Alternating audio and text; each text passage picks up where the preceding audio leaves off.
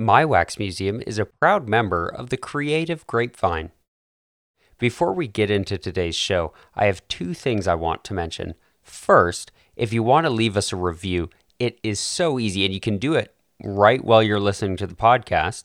You can go to ratethispodcast.com slash wax. Easy, right?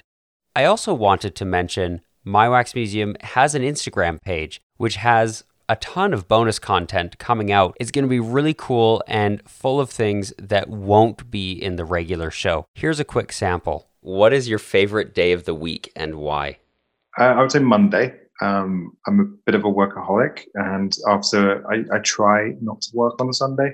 Uh, I don't always succeed at that, and Monday is always just a, a good feeling to get back to it and to be fresh for the week.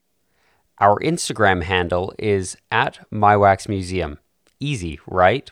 So remember, follow us at My Wax Museum and leave us a review at ratethispodcast.com slash wax. Now, on with the show. Hello and welcome to another episode of My Wax Museum. I'm your host, Alex Williams, and today I'm joined by James Potter. James is the creator of RateThisPodcast.com and has lived all over the world as a digital nomad. He's also worked in multiple startups and faced burnout. Today we discuss the quiet hamlet, the big city, and the importance of balance. And remember, after the show, make five minutes today to listen intently to the people around you. James Potter, welcome to My Wax Museum. Hi, thanks for having me. So, how I start the show every time, like I mentioned, is how do we know each other? Uh, would you mind filling the audience in a little bit on the, our modern meeting?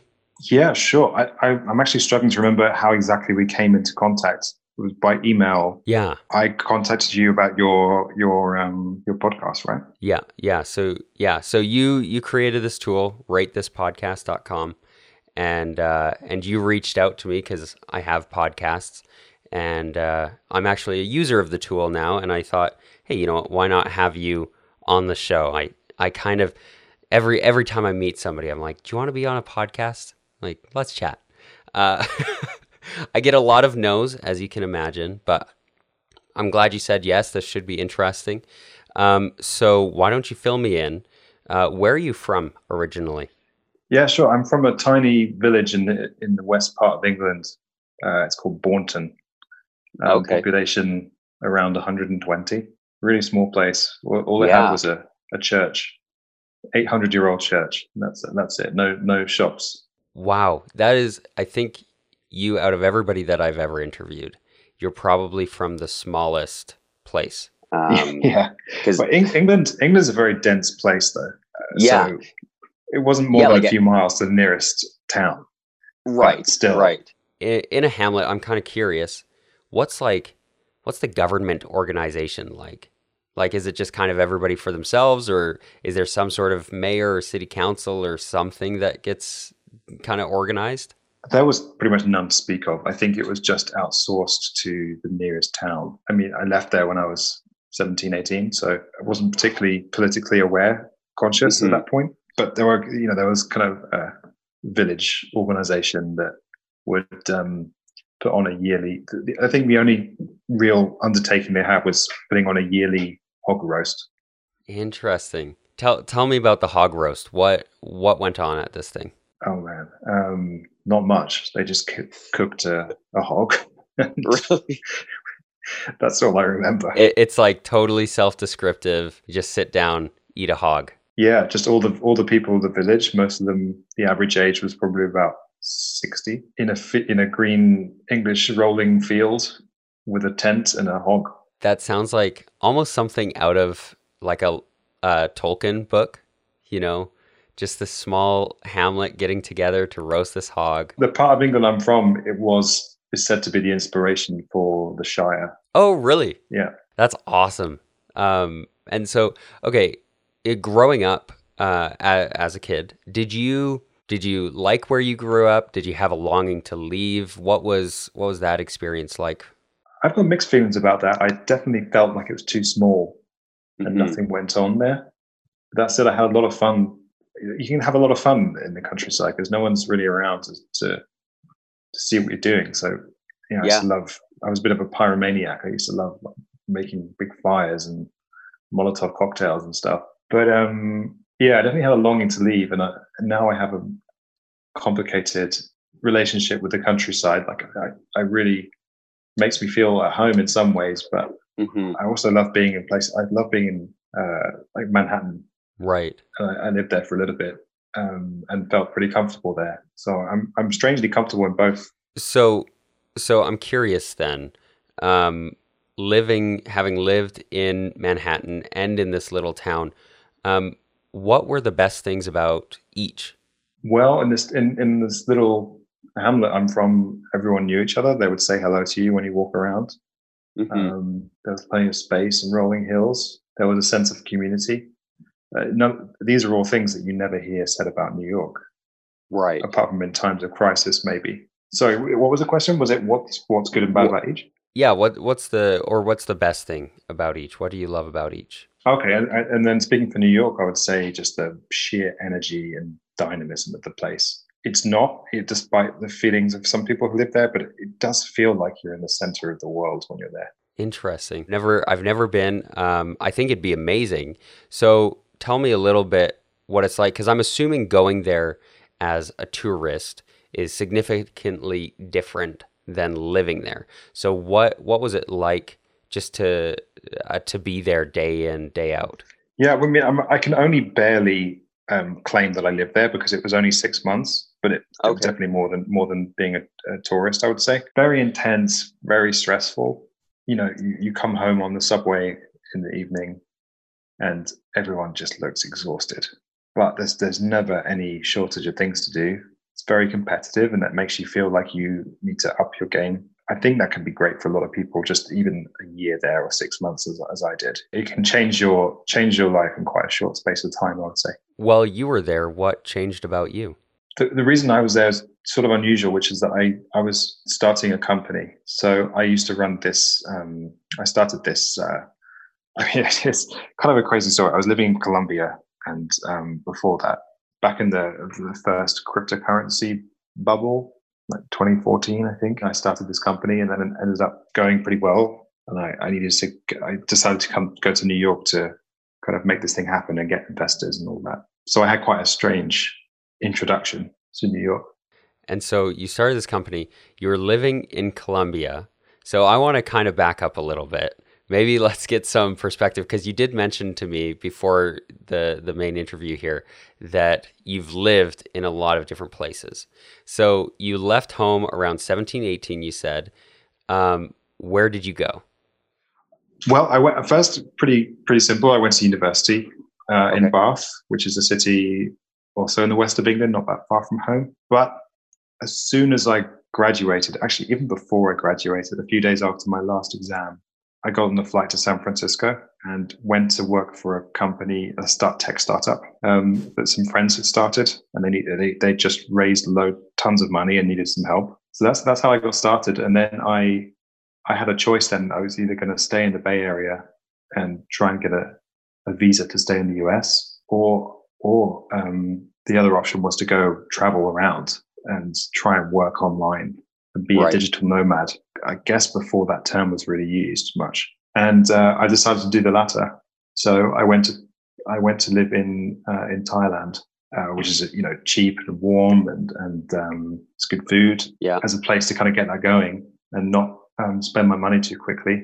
And uh, pretty much what I did at first, I would try to travel and work at the same time. So I'd stay in hostels and uh, work on my laptop a few hours a day, and then do all the kind of other fun stuff that happens in in hostels. That didn't last very long. It was pretty exhausting. I quite quite quickly settled on the routine of spending three to six months in each location, and then switching it up pretty often. And I did that for a few years and ended up in um, in Bali, in, uh, in the Czech Republic, in Colombia, in New York. I think that's the whole list. So, that's So- that's where the nomadic part comes from. Yeah, yeah, that is awesome. Um, yeah, okay, so so why um okay, why go from the Bay Area to Thailand? What was what was the thing that that got you there? I guess you didn't probably weren't expecting this when you asked me to do an interview, right? yeah, no, not at all. I was like, ah, he's created a cool tool, and like I've met him, so you know, why not? Why not chat with him? And then I'm like, wait a second, back up. Okay, quite unusual. Yeah. So, uh, what what what got you to decide to go to Thailand from the Bay Area? Oh, that's a good question. I don't really know. I think I read. I think I read about it on a forum somewhere some other software developer who'd, who'd moved to moved to Thailand and was working online remotely as a freelancer. And I thought, wow, that's bananas. I'm going to try that. Wow. and, and as I said, it's it's cheap and it's it's warm and it's pretty open. You know, it's very open to foreigners. So it just seemed like a good, easy, exciting place to go first. Yeah, that that is way cool. Um, okay, so um, when you were a kid, did you think that you'd end up living this nomadic lifestyle? No, not at all. I mean, it's it's not something that runs in my family. None of my family lives abroad. They all live roughly in a, in a pretty similar area. No. Wow. Honestly. Yeah, that's pretty awesome. Uh, and like, yeah. Okay, so okay, Thailand, and then where was after Thailand? Um, so I was, I was in Thailand for about six months, in a, mostly in a city called Chiang Mai in the north part of Thailand. Okay. Um, which these days is absolutely full of people doing this uh, kind of digital nomad thing. And I was looking for the, some something new, kind of a new adventure. And a friend, an American friend I had there, she told me go to Prague. Okay. Which I, at first I thought it's not that different to where I where, you know where I came from. A couple of other people tried to tried to convince me how great it, it is as a place to live, and uh, I thought I'd give it a try. And uh, and what were your impressions of Prague? What was that like? Um, pretty different to what I'm used to. It has. I didn't love it honestly.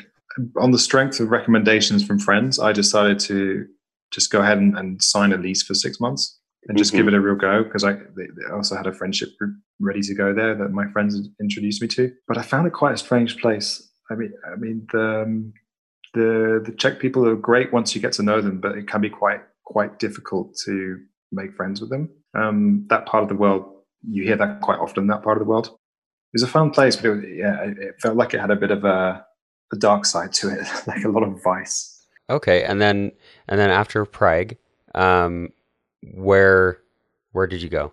Um, so I, I, met I had a good friend from Mississippi. I met in Prague. His name's Grafton, well, I, I decided, I, I, don't know how I heard this, I, how I decided this. I think possibly a recommendation from friends. But I decided that I was my next spot was going to be Colombia. But my, my friend Grafton, he told me, well, if you're going to go, you, have to go through the US to get to get to Colombia from from Europe usually. And he said, hey, I used to have so much fun working on my grandparents' farm when I was a kid, and I'm sure they would love to host you on your way through. So, so I ended up spending about three weeks living on a farm in Alabama, in really small, not quite as small as my hamlet, but really very small yeah. town. So that was an experience, and um, yeah, and I ended up in um, a city called uh, Medellin in Colombia. And uh, and and what was your impression there? It was like nowhere I'd ever been before. People are very warm and friendly, and there's always music on the streets, or at least in my memory. They love to dance and just very gregarious people, completely unlike the English. Yeah, yeah, very not English. Typically reserved. It also has a bit of a dark side, famously, but I didn't, I don't, I, I didn't really see much of that. It was, it was a great time. It was a very strange time. I met some quite colorful characters there, especially um, a lot of American expats who had a few of which had renounced their citizenship and uh, exited the US to live there. Yeah, they were an interesting bunch. Hey guys, future Alex here, interjecting to mention that My Wax Museum has an Instagram page. Here's a sample. What's your earliest memory? When I was around, uh, I think, three years old, I, distinctly remember having a tantrum uh, in the street because I, I went through a phase where I would only wear green. My mum was trying to, to persuade me to wear some other color of trousers or pants, you might say that where you where you are. Yeah, I can't. Yeah, I, that's pretty early, and I remember that That's amazing. Our Instagram handle is at MyWaxMuseum. Super easy, right? Enjoy the rest of the show. Okay, so okay, so you went um, from the UK. You went to school, and then San Francisco, and then uh, Thailand. Sorry, one more thing in Colombia is that I rented a room that I found in the kind of local equivalent Craigslist, and then later learned that it, so it was, it was a penthouse that had been divided up into rooms. There was like twelve rooms in it. I went to live there, and I, I, I later I found out when I arrived that it was Pablo Escobar's cousin's penthouse, What? and he'd been and he'd been assassinated on the street outside uh, in the nineties. Well, that was the story the host told me. Wow, that is interesting. Holy cow. Okay, so uh, then from Colombia, you went to New York, right? Yeah. So wh- while I was there, I I started getting interested in in in Bitcoin. Um, I was kind of messing around with a, a project to build essentially a trading platform for Bitcoin. It started to go really well. A lot of people started signing up for it, and I decided I, I wanted to find investors and really turn it into a, you know a proper company. Um, and I had a friend in New York who had a spare room, and I, and I'd always wanted to go there. So I thought, okay, this is an opportune time.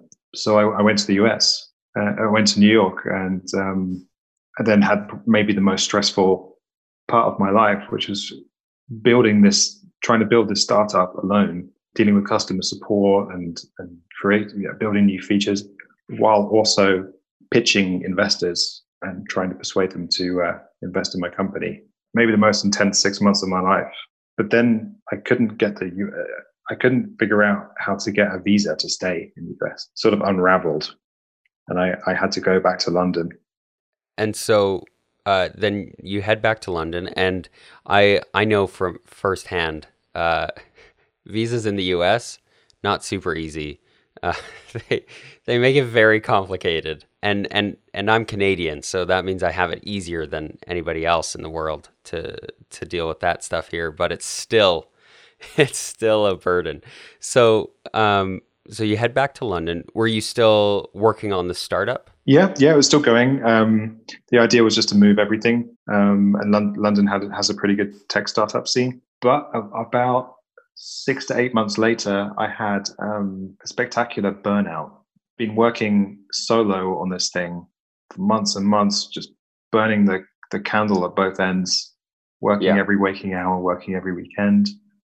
Um, I have a real workaholic uh, side of my personality, and that combined with the pressure of a tech startup and having investors that you want to want to be pleased Mhm. um, just led me to sacrificing everything else in my life like exercise or relationships and my health really Mhm. and just putting everything into this this, this startup and um, due to the i was supposed to hire someone in new york and then when i had to leave i ended up needing to stop that process and start from scratch uh, in in london and so yeah i think after around 14 months or so of this from the beginning i i, I just i flamed out. I just i uh, i couldn't work anymore. I, I just my my my brain just refused to keep going like this and entered almost like a sort of depressive period i think. So i i, I ended up um actually leaving the company uh, and handing it over to someone else. And then i wasn't able to do any work for four months after that so yeah it was a pretty traumatic time and that's when i you know i had some experience in asia and knew it pretty well and um, decided to go to bali just to recover and ended up not- doing much for four months just mostly doing yoga and, and chilling out and occasionally trying to do some work again and, and not being able to Interesting. And so, um, after that burnout, um, going to Bali for four months, you said yoga. Is this you? You mentioned you found surfing. Um, is this where you found surfing? in bali yeah this is that's a bit later During that four months, though, what did you do? Um, I guess other other than yoga or including yoga, what did you do to recover from that burnout? I tried to get away from anything tech related. I ended up living in this little town called Ubud in Bali, which is the kind of um, creative historical creative center of the island. Uh, a lot of painters and sculptors and woodworkers and, and things. And um, these days, you have this uh, ragtag um, group of people who expats who live there, like foreigners who, who live there and call it their home. And they tend to be the kind of new age variety of people. So they deep, often deeply spiritual and um, do a lot of uh, uh, things like contact flow dancing and um, uh, meditation classes and everything you can everything you can think of breath work um, mm-hmm. and, I, and, that's not really my usually my cup of tea but i thought okay i'm just going to try all this stuff just to see what it's like uh, and get out of my comfort zone yeah so as, as a kind of quite quite reserved english person i found that uh, difficult so I, mean, I think the, the, hardest thing i went to was um, a thing called ecstatic dance which is just hundreds of people in a yoga studio with quite new agey music playing. There's no structure. There's just everyone just goes mad and dances in the most free form way possible. And it's just this is my absolute nightmare. I finally some friends persuaded me to, to go and I, I was mentally prepared for a couple of weeks and then went and I actually kind of liked it. So yeah, I did a lot of stuff, a lot of a lot of weird stuff like that really um, to recover. Interesting. And so um, now then, um, hopefully hopefully you're not burning yourself out right now um, so what do you what do you do to maintain that um, i guess steadiness in your life yeah i mean I, I learned a big lesson with that burnout which is that i i had to recognize i do have this workaholic tendency and if i don't keep it in check then um, it starts to take over so i have a, a kind of an agreement with myself which is that I am not allowed to work after 6 p.m. unless I really need to. I have to be careful with that definition because you know often I'll find an excuse. Yeah, that and and finding exercise, especially finding finding surfing, yeah, really really really helps me keep a keep a balance. I I am the opposite of a workaholic. I'm a you know I'll fit it in here and there, so I don't have any you know I'll work at whatever time whenever because you know. I'll, I'm I'm a very creative, just slip it in where I can kind of person, and and so I'm curious. Would would you trade that workaholic um, attitude and mindset uh, if it meant you could just relax and just like do normal, normal in air quotes sort of things? No, I quite like it now. Now that I have a better relationship with it, it's extremely useful during the daytime because I get a lot a lot done and I'm very productive and I have learned how to switch it off and do other things. But I, I do I do tend to work at weekends. I, I what I what I've, I think the, the balance I found is I don't work as much as most people work right. during a weekday, but I work every day and just not not not the whole day. Interesting. Okay, so you you've developed this good relationship, which I mean, your relationship with your workaholism. Uh, that could probably you could do a whole podcast on on that alone um, and find plenty of guests to to host because um, I, I know that's definitely there's a culture around it right yeah this kind of uh, hustle yeah. hustle obsession and I I used to really try hard to to get into that but I think I think my personality requires I I, I work a little bit differently than that. Do you say you work um, you work less or you just work at quite strange times so you'll find inspiration in the middle of the night and you'll work in the middle of the night but you probably work the same number of hours as most people? Yeah i'd say i'd say that i work about the same number of hours. I just do it at different times. And i'll do like sometimes i'll do a full day of editing and then the next day i'll just write or the next day i'll just walk all day like i just it's just kind of random, but it all gets done. And I like to think I do a pretty okay job at it too. So yeah, I think it's a very whatever works for people, you know.